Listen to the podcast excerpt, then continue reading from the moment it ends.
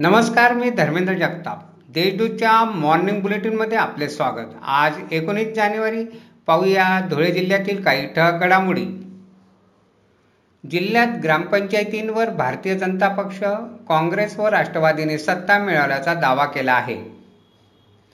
त्यात भारतीय जनता पक्षाने शिंदखेडा तालुक्यात एक्कावन्न धुळे तालुक्यात काँग्रेसने एकसष्ट जागांवर विजय मिळवला आहे. सोमवारी ग्रामपंचायत निवडणुकीची मतमोजणी झाली. विजयानंतर प्रत्येक पक्षाच्या कार्यकर्ते व पदाधिकाऱ्यांनी गुलालाची उधळण करून जल्लोष साजरा केला. जिल्ह्यात शनिवारी तीनशे एकोणनव्वद आरोग्य कर्मचाऱ्यांना कोरोना लस देण्यात आली. त्यापैकी शासकीय रुग्णालयातील एका आरोग्य कर्मचाऱ्याला लस घेतल्यानंतर मळमळ होत होती.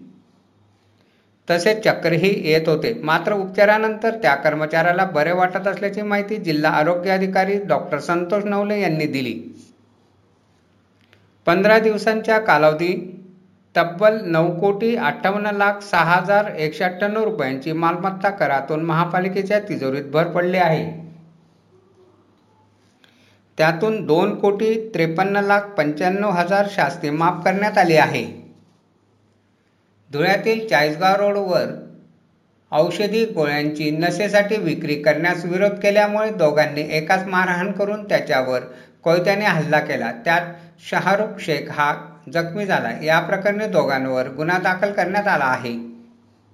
शिंदखेडा तालुक्यातील नरडाणा येथे मजुराने गळफास घेऊन रविवारी आत्महत्या केली. त्याच्या आत्महत्येचे कारण समजू शकले नाही. संजय काशीनाथ पाटील हे मैताचे नाव आहे. शिंदखेडा तालुक्यातील दोंडाच्या व बामणे येथे चोरट्यांनी घर फोडून रोख रकमेसह एकूण दहा लाखांचा मुद्देमाल चोरून नेला. या प्रकरणी दोंडाच्या पोलीस ठाण्यात गुन्हा दाखल करण्यात आला आहे. जिल्ह्यातील पशुवैद्यकीय दवाखान्यांच्या वेळेत बदल करण्याचा आदेश शासनाने दिले आहेत.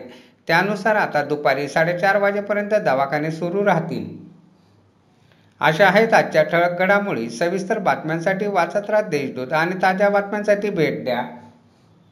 W W W dot Deshdoot dot com या संकेतस्थळाला धन्यवाद.